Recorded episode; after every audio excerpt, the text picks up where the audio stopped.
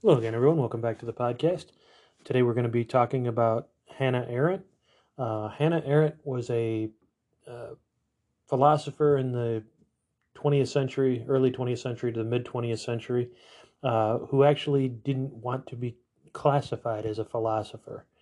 Um, she was uh, Jewish, living in Germany, in college in Germany, uh, late 20s, early 30s as the Nazis were coming to power. Um, she was a actual student of Martin Heidegger. Um, also knew she basically knew all of the big philosophers and intellectuals of Germany because of where she went to school and the circles she moved in. Um, the thing that uh, was a you know kind of turned her away from being a claiming the title of philosopher, I think, was her experiences in Germany in pre World War II, and then you know with what happened during World War II.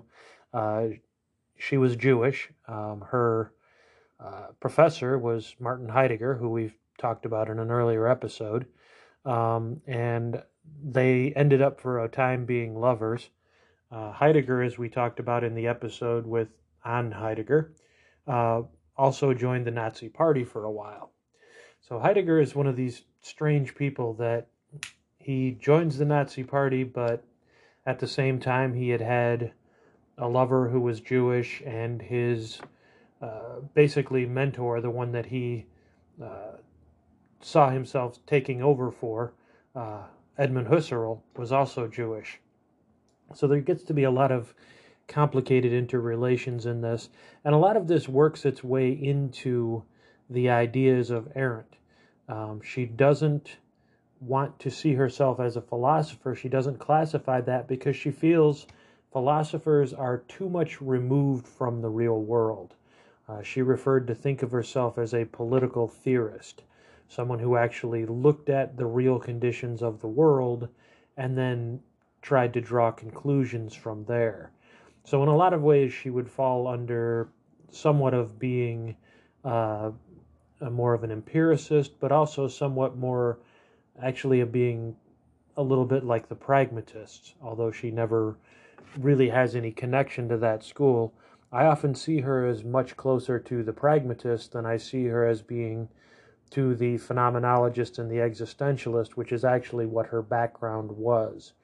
Um, but again, she took issue with it because she saw that, you know, these philosophers were coming from these idealized places and you know, building these philosophies on perfect ideas, and it wasn't really matching with the world. And she felt, you know, if you're going to think about political theory, you need to really think about, well, how does this actually play out? Not just, you know, these are beautiful ideas, I'm going to run with it, I'm going to build something on it. You know, how do those ideas actually play out in the real world? And this is part of why I see her as being more like the pragmatists. Because remember, when we've talked about the pragmatists, we've talked about, you know, their main measure of things was, well, how does it work in reality? If it doesn't have an influence or have an impact on reality, if it isn't measurable in reality, then it's not something even worth talking about.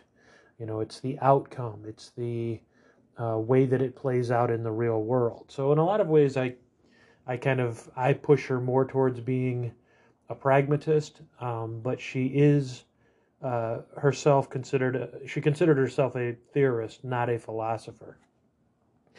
And this is part of why she is not studied as much as other philosophers.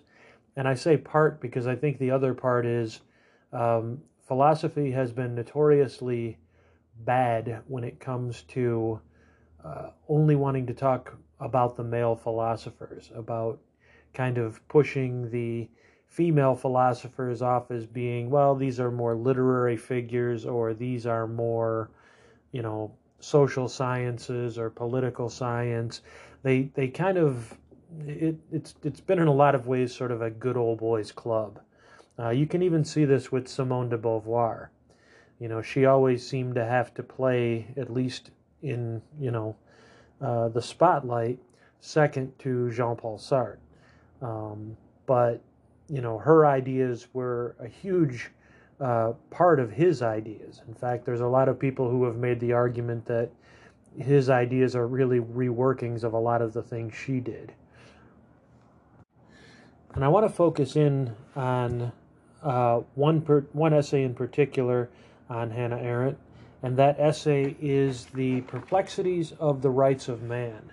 This is one of the ways where you can see she's not quite like a philosopher because she takes something that is a philosophical, po- politically philosophical idea like the inalienable rights of man, but then she looks at it from the perspective of okay, is this something even that can be done? Is this something that is realistic?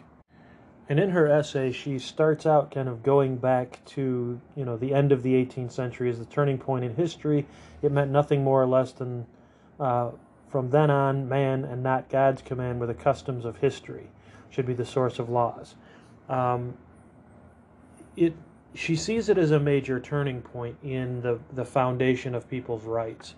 And she talks about the fact that you know we move away from our rights being guaranteed by you know all being equal under god um, or even all being equal or i shouldn't say equal but i should say uh, given our rights according to the feudal system to now we say no all humans have these inalienable rights.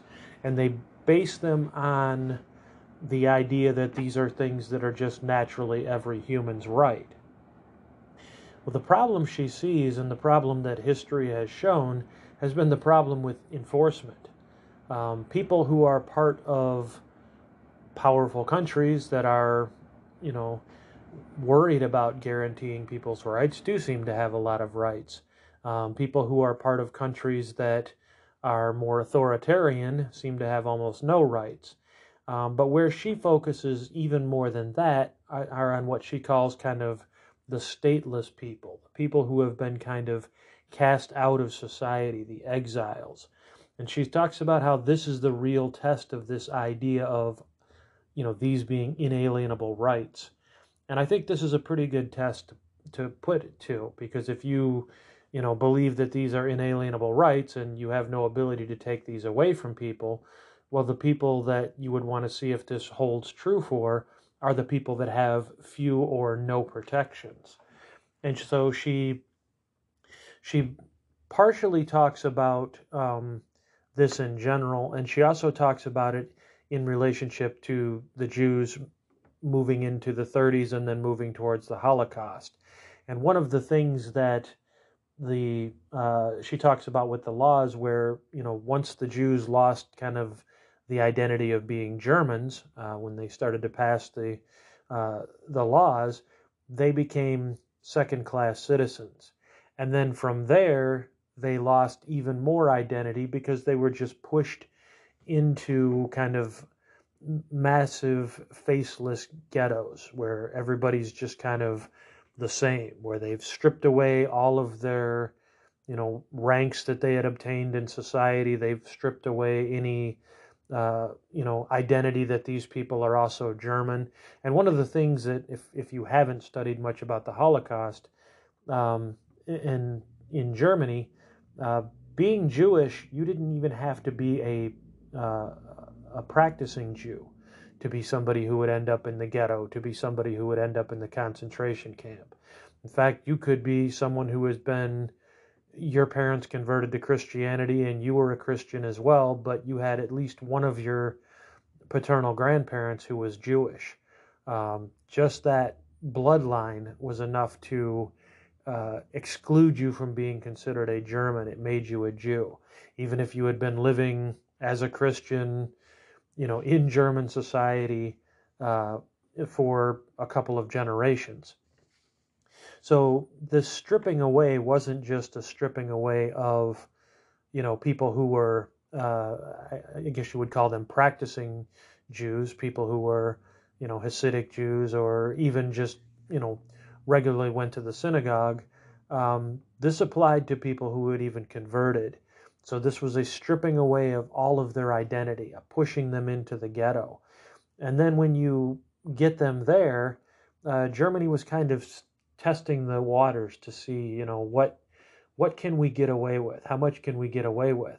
And they started to realize that the less um, identity, political identity, these people had as part of you know being Germans or you know of a particular nation, um, the less the international community seemed to do about it, the less the international community seemed to care about it. And they realized that the more you strip people of their national identity, the easier it is to do whatever you want. By the time you get to the concentration camps, they've even stripped them of their clothing. They've put them all in the same, you know, they've dressed them all the same. They've tattooed numbers on them and used that instead of their names. So they step by step move them out of uh, humanity, move them out of being seen as you know part of the human race. And this is where Arendt sees the problems with the idea of humans having inalienable rights, because it seems we don't actually have those unless we're part of some nation or have some identity that is strong enough that can enforce those rights. Because once we're kind of outcast, then we don't have any. And you don't even have to, you know, think that this is something that is contained just back then. You know, you can see this with uh, homeless people. And she even talks about people becoming homeless. One of the things that people often lose first, she said, was their home, you know, their sense of place. And once you're cut loose from your sense of place, you are one more step outside of being considered part of that nation, um, as being considered someone with rights. And if you don't believe this is true, just take a look in, in the United States in particular how the homeless are often treated. Um, they're often, you know, moved around, uh, kicked out of wherever they are just because they're seen as a nuisance. They're not even viewed as being human beings. It's almost like they're viewed and treated as being, uh, you know, some invasive species of species of animal that has to be moved along and you know, kept under control and you want to keep them out of sight. You don't want them being seen. And again, if you think this is something that I'm making up out of nowhere, um, several years ago, Detroit hosted the Super Bowl. And the mayor at the time, uh, Kwame Kilpatrick, uh, didn't want everybody coming to Detroit to see the Super Bowl and seeing all the homeless people that were living under the, you know, under the overpasses on the expressway. They didn't want them seeing them as they came in and out of town on the main thoroughfares.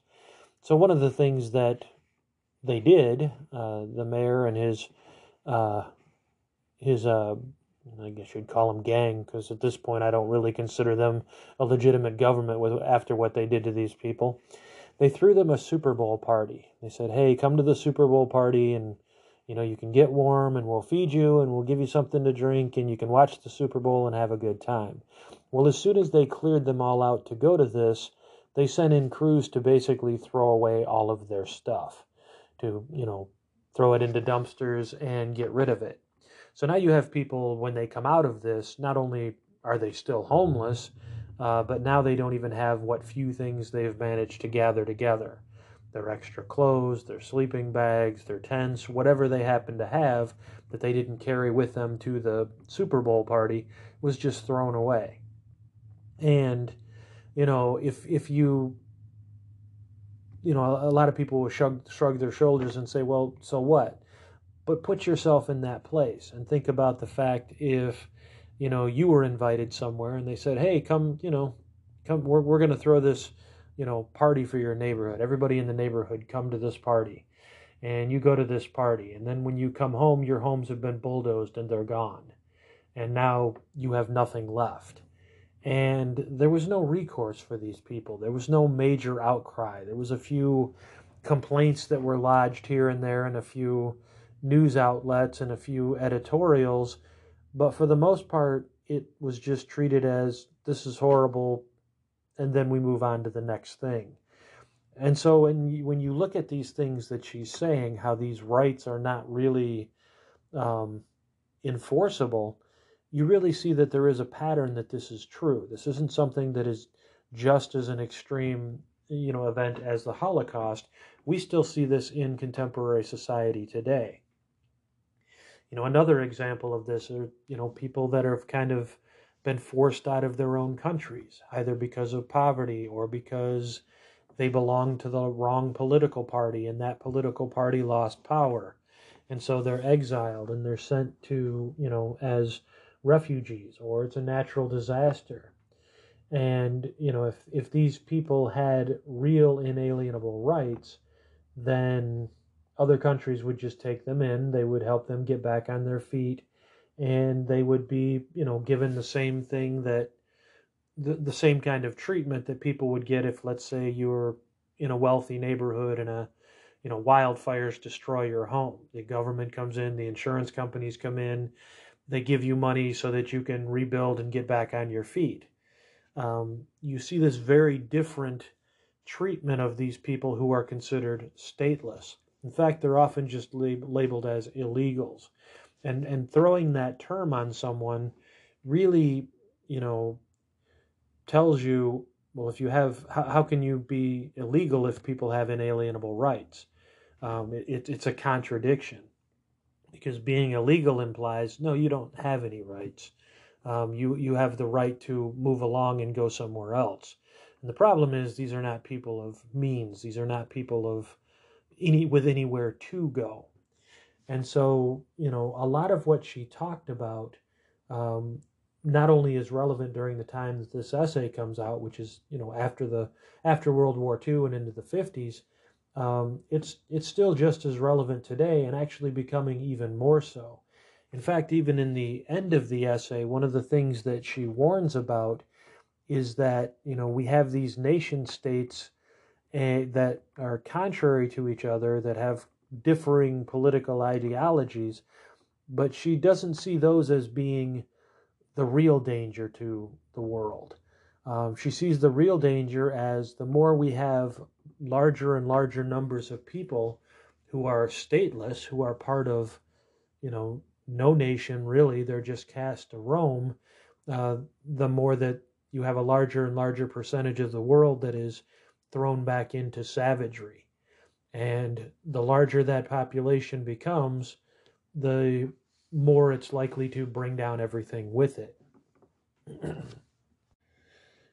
so you can see as you're looking at, you know, her political philosophy, this is her political theory. I'll give her I'll I'll give her the name that she wants because like I said, she didn't want to be considered a philosopher. She wanted to be considered a political theorist.